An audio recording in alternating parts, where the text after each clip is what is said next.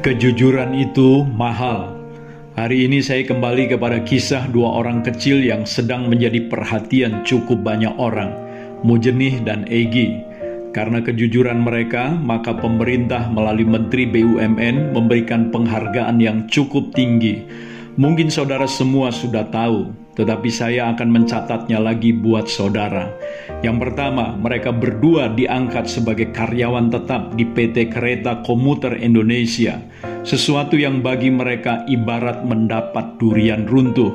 Yang kedua, mereka mendapatkan asuransi dari sejumlah bank BUMN senilai satu miliar, sesuatu yang pasti tidak pernah mereka duga sebelumnya dan yang tidak bisa diukur dengan uang adalah kebanggaan dari keluarga atas sikap mereka yang langka di zaman yang semakin tidak mengindahkan kejujuran.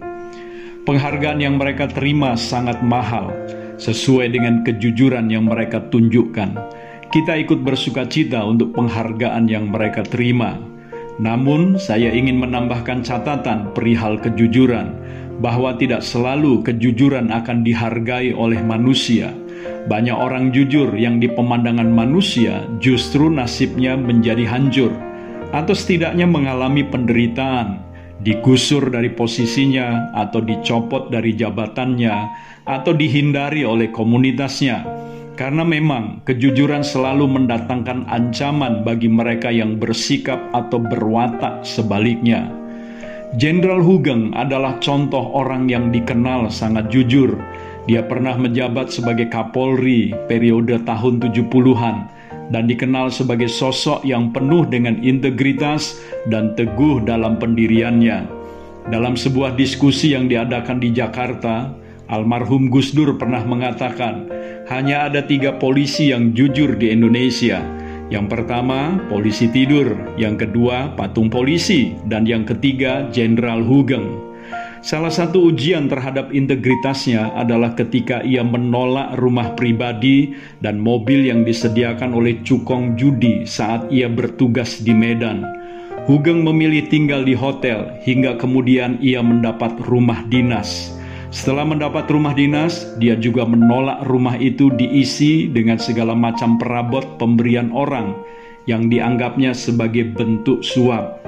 Saat pemberi perabot itu tidak mau menerima pengembalian barang itu, Hugeng tetap mengeluarkannya dari rumah dinas dan menaruhnya di pinggir jalan. Sikap Hugeng ini membuat gempar kota Medan. Namun orang yang jujur dan sangat teguh dalam pendirian ini bukan naik karirnya, melainkan malah dicopot dari jabatannya oleh penguasa karena ia berkeras untuk menuntaskan kasus-kasus yang diduga melibatkan para pejabat pada waktu itu.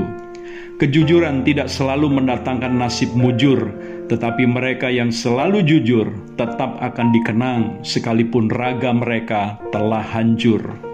Yesus Tuhan kita adalah guru yang sangat jujur. Itu diakui justru oleh mereka yang memusuhi dia.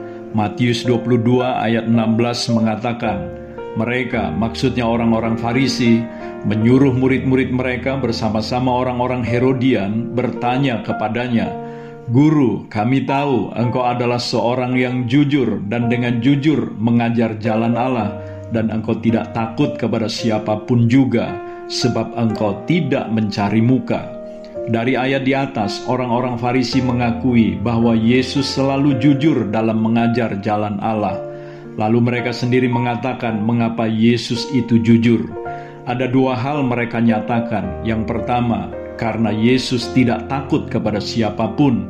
Yang kedua, karena Yesus tidak suka mencari muka. Saya setuju dengan pendapat orang-orang Farisi tersebut.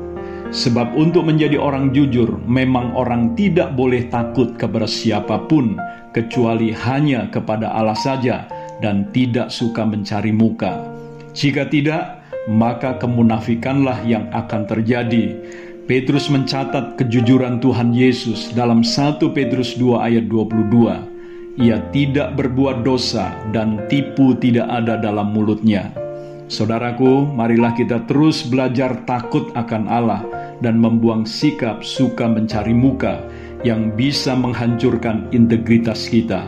Kiranya Roh Kudus di dalam hati kita menguasai dan memimpin kita untuk selalu berkata jujur dan tidak mencari muka, sebagai manifestasi hormat dan takut kita akan Allah.